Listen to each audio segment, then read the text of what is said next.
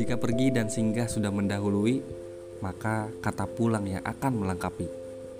Raga yang terus menjelajah diamini oleh kemantapan langkah. Janji masa depan teramat cerah, sungkan jika ingin putar arah.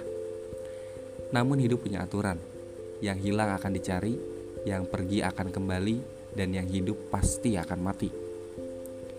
Hidup hanyalah sebuah jembatan, akhirat tempat tujuan. Adakah yang punya jawaban tentang teka-teki masa depan? Maka pergi juga berarti pulang.